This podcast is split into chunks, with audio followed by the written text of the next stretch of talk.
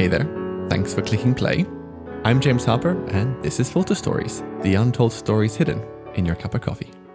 And today, I'd like to share with you a story from a woman called Jules Walker. Now, heads up, today's episode isn't going to be an investigative deep dive into like the murky corners of the coffee world. Jules' story is a personal story that kind of loosely ties to coffee. And it's a unique story here in Filter Stories because what I haven't done until now is share a story about a coffee drinker. And in some ways, Jules Walker as the coffee drinker could have been me. In fact, we were almost in the same place at the same time. So maybe you don't know this about me, but about 10 years ago, I was just a regular old coffee drinker myself, working in London as a banker for my sins. And it was in London that I fell in love with coffee, like to the point where the highlight of my day was running off from my desk in my frigid open plan office and bolting down the stairs and going into the fun, the energy, the flavors of my local cafe.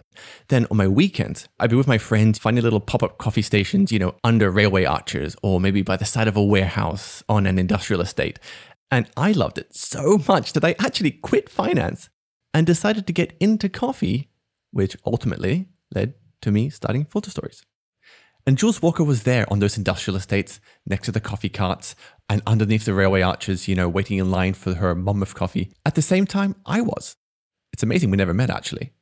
And while this experience for me in London was so central to me, like leaving finance, leaving London, and beginning a journey in coffee, for Jules, it helped her complete an inner journey. And that's the journey I'd like to share with you now. Here's Jules. I'm Jules Walker. I was born in East London in the 80s, and I was born to two West Indian parents. Uh, they came over from the West Indies during the Windrush generation to help contribute to the economy and building of the country, like the backbone of the UK. And they both settled in East London. Interestingly enough, my dad had one job when he came over to the UK. He worked at the Ford car plant in Dagenham from the age of 19 until he was 55.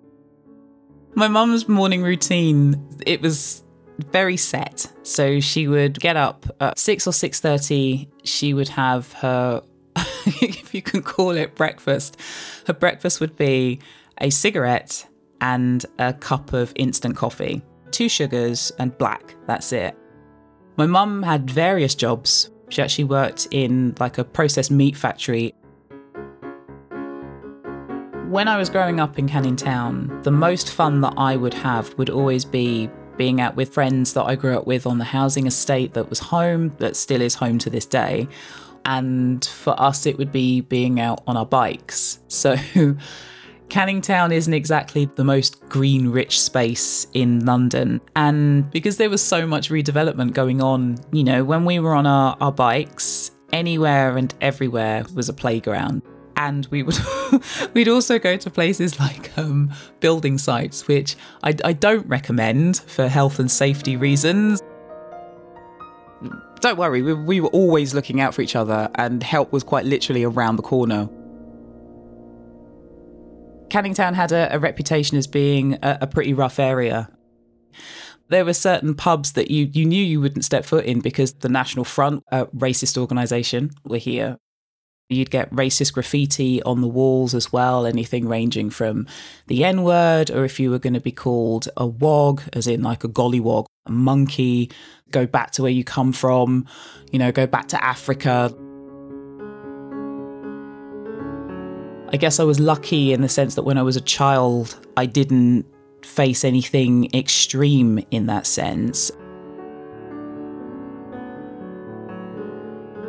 So, you know, there there was a time when a head teacher at primary school knew that there was something was wrong because my moods had changed. I wasn't as lively as I used to be. I was kind of withdrawing when I was at, at class. So she called for my parents to come in to talk to them about the change in my behavior. Yeah, that was um that was the, the first first step I guess in understanding that something wasn't wasn't quite right with with little Julie.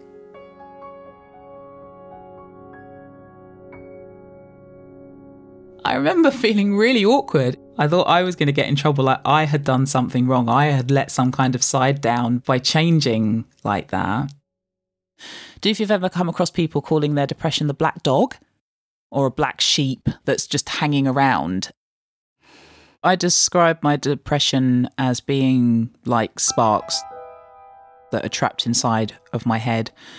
The way that I think of it is you've got all of these bolts of like electricity or blinding lights just going off. And it's almost like there are too many signals going off at the same time inside of my mind. My motivation for everything drops, absolutely everything. And that could be from not feeling like I want to get out of bed. I'm thinking to myself, it's just better to stay under the duvet. There's nothing on the other side of this that I want to get involved with.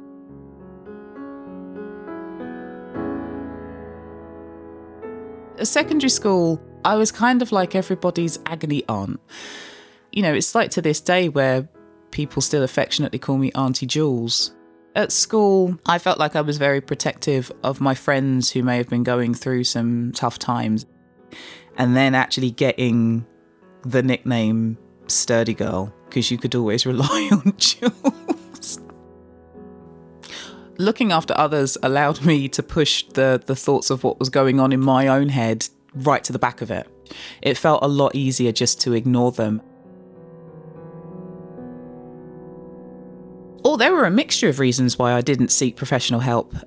That just felt like it was a very grown up thing to do what child did I know who was going into therapy? Do you know what I mean? It just sounded like something that you saw on films or TV shows. The adults were going into therapy to talk through their feelings. Like, you, you know, don't do that as a kid. And especially in Afro Caribbean backgrounds culturally, you kind of don't talk about about your feelings. That's what I'd grown up around. That's what I'd known, and that's how it was. A day in the life of Jules cycling as a teenager would be getting that lovely trusty BMX that was a hand me down from my sister out of the downstairs cupboard. Maybe riding over to Stratford, another part of East London, to go and see one of my best friends who also used to ride their bike, and just spending summer days just kind of aimlessly riding around. It made me feel amazing. I'm smiling talking to you about it now. It was just about hanging around with your mates on bikes. No agenda, no nothing, just happiness and freedom.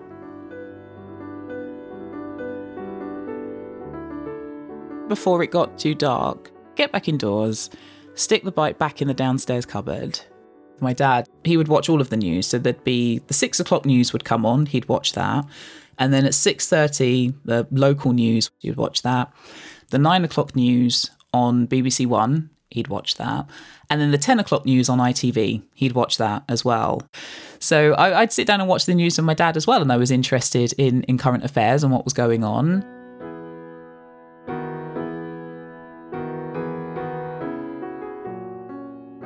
My parents were absolutely thrilled when I declared at a very young age that I was going to become a barrister. I was kind of obsessed with watching programs about law with my parents. So my dad was a massive fan of a program called Rumpole of the Bailey, which I used to love watching with him. The other big thing as well was my cousin on my dad's side of the family. She qualified as a barrister, and I thought she was incredible. When I was at secondary school, you have appointments with career advisors and you also do work experience. So you get a work placement for a week. And I remember my careers advisor at my secondary school not particularly taking me seriously at all when I told them that I wanted to to be a barrister. You know, maybe you should think about doing something that's better suited to your background and better suited to your academic levels. And I'm like, what on earth is that supposed to mean? I know academically I'm doing very well, and what's the insinuation as to to what my background is? And the suggestions were clerical work, nursing, secretarial work. You know, that was just her blatant attempt at trying to disguise saying black Like you're you're black, so you're not gonna amount to to becoming a, a barrister or having ideas above your station. That's what the insinuation was. After that meeting with the careers advisor, I felt like I wanted to cry. I felt like trash. When it became very clear a few weeks after the careers advisor meetings that I still hadn't had anything confirmed about a, a work placement being sorted out for me, that's when my maths teacher stepped in. Her husband was an immigration lawyer, and she managed to set me up to do a work experience placement with him. It wasn't going to be me going off to, like, you know, the Royal Courts of Justice or something in central London. It wasn't going to be that. And, you know, she's apologizing for the fact that something that wasn't her fault, she, she couldn't fix it, but she could offer some kind of solution. So I was I was really grateful for that. I'm not going to lie, there was also something, it felt comfortable to be able to talk to her about it because she was black. I think she, now I think about it, probably really understood how hurtful that was for me. A young black girl being told that, for all I know, she could have had the same thing happen to her when she was younger too. I went and spent a week with him at his immigration law firm it was an incredible week. Like, you know, even when I think back to it now, I have vivid memories of going with him to meet, like, you know, some of his clients that he was taking on. And that will always stay with me as a, a positive memory. But I think it was when I actually started to study law, I realized I don't want to do this. But it's kind of too late now because we're on on that road there's no left or right turn coming up. We're just going straight down that road. So, you know, it's like, right, I'll stick with it and see what happens. And the compromise came when it was applying to go to university. So I decided to do politics with law. So law became the minor. When I actually had those days when I was studying and I would open up one of my big, thick tomes of a law textbook. The panic would set in. What am I doing? I'd be looking at it, I'd be taking the information in, and it just felt like it was just leaking out of the side of my head. Like I'm taking it in and it's just going straight out. But sturdy, sensible Jules is going to do this very sensible, serious degree because she's going to get a very sensible and serious job at the end of it because that's what Jules is supposed to do. And, you know, I didn't have the guts or the confidence to say something. So I rolled with it. So, yeah, I'd finished university like 2004, had no idea what I was supposed to be doing after uni at all. And I accidentally fell into being an admissions officer at the University of East London. Okay, cool. Sturdy, sensible Jules will stick with this for maybe a year, maybe a year. And during that time at this desk job, I can figure out what it is that I want to do next. And then seven years later, my ass was still sat at that desk working. So I met my now partner Ian when it was still weird to meet people on the internet. We'd been chatting on an online techno music forum, and then, you know, we actually met properly in real life. It was quite clear that we fancied each other, there was a connection between the two of us, and, you know, we, we got together, which was nice. So when I got back into to riding bikes when I was 28 years old. I started up a blog to go with it called Velo City Girl. I love keeping diaries and journals, and because this felt like a whole new chapter in my life, getting back on a bike after having not ridden for 10 years, I wanted to chart what this journey was about it was also important for me to have this blog so that other people out there who were like me, so other, you know, young black women could be looking at that and thinking, well, if she can do it, I can too. Because I w- I wasn't seeing that level of representation when I got back into cycling. A typical day in the Velo City Girl slash Lady Velo blogging land So there was a great day where we cycled from home in East London all the way over to Chelsea. A friend of ours had a really lovely deli called Melagrano. Hanging around in the deli and taking photos of it and being outside in the sunshine and posing with the Pashley to take pictures was all glossy and beautiful and wonderful. And, you know, I'd cycle back home with Ian and the, the first thing I would do would be getting my laptop and my notebook out and just making notes of everything that happened through the day to turn it into to a lovely blog post. It genuinely was a nice day. It genuinely was nice to share with the world. It wasn't the whole truth though, because obviously there were still other things going on with me, like, you know, secretly dealing with my depression behind the scenes. But there were nice things to talk about. So that's what I wanted to concentrate on with what I was putting on Velo City Girl at the time. My depression, I thought I had it under control because I wasn't letting my emotions show.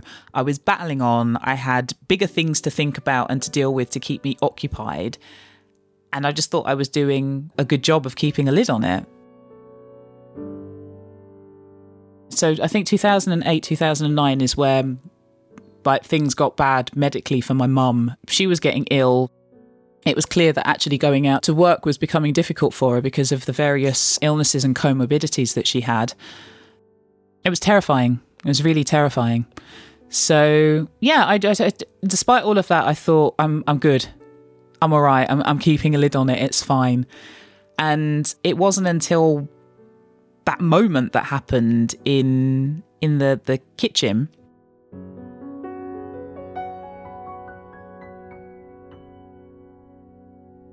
Ian was with me that weekend and we were doing the washing up together. I was on drying duties, so he was passing the, the dishes and stuff over to me, and I was drying one of the wine glasses. And it was like all of my cognitive skills had just vanished like i'm drying the glass and it just flew out of my hand and smashed on the floor. And the smashing of the glass just felt like me. I just collapsed in a heap on the floor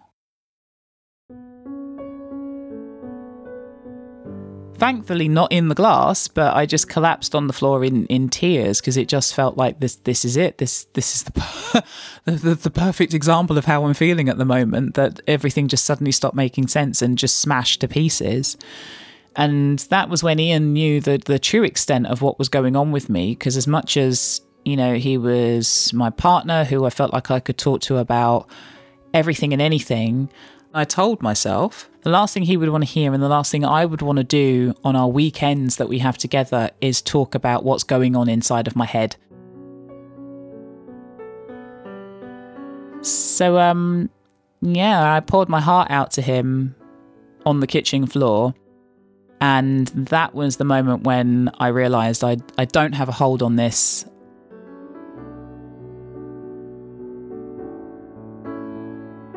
Even as an adult, I didn't seek professional help because therapy costs money.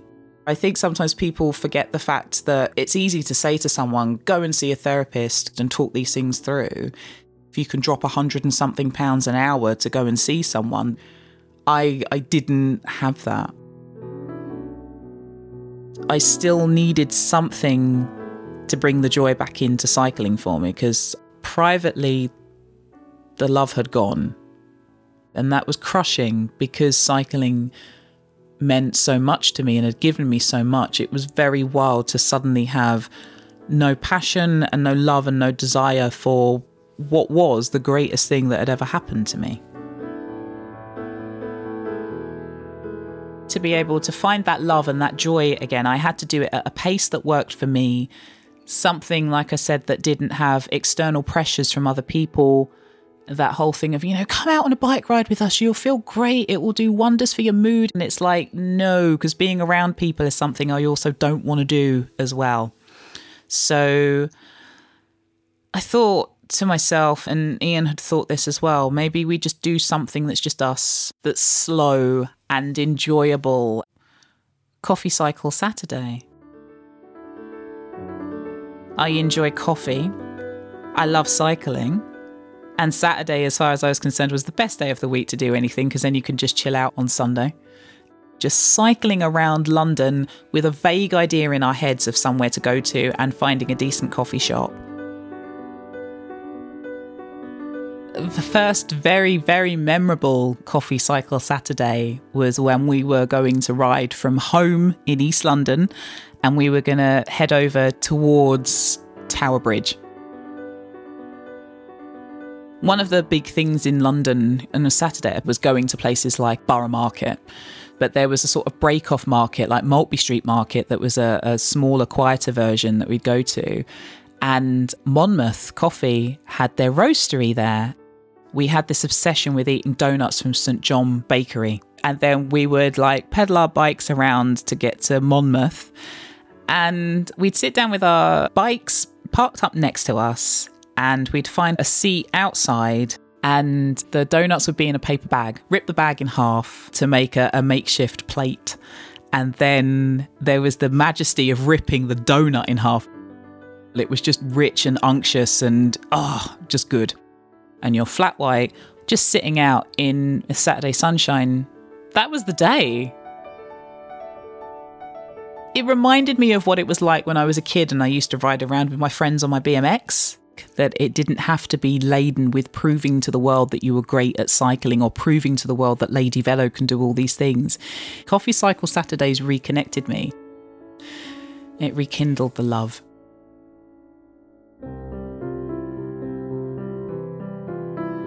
Bigger things that I never expected to ever happen from the blog came along. So, BBC World News wanted to, to talk to me about cycling culture in London um, ended up appearing on Newsnight a couple of times as well, talking about cycling culture. That was very strange. Um, I still think of Newsnight as that, you know, one of the, the news programs that my dad would have to watch, like when he would come home from work. And he was so, so proud of me. The words of my careers advisor definitely rang loud in my head whenever I did anything like Newsnight then getting invited to be a guest on the cycle show and it led to a part-time TV presenting job. Since starting Velo City Girl, the TV presenting work that's come along, the radio work that I've done, the writing that's happened, going on to actually being able to call myself a best-selling author, that's all lovely, not going to lie. It's very nice. but the germ of all of it feels like it was Coffee Cycle Saturday.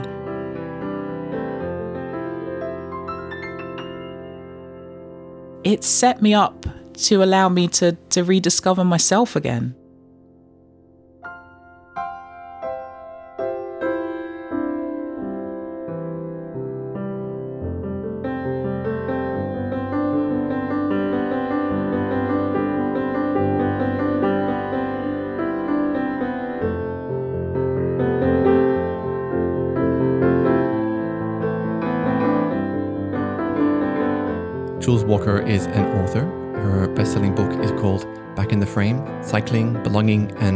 Joy on a Bike. She's also a TV and radio presenter and a cycling advocate. She's also the co host of a podcast called Adventures in Coffee, a show co created by me, herself, and Scott Bentley of Caffeine Magazine. And there's a link in the show notes to both the podcast, Adventures in Coffee, and Jules's book. I produced this piece and wrote and played the piano music. And I'll be back soon with a second episode I'd like to share with you from the Adventures in Coffee series. Take care, and I'll speak to you soon.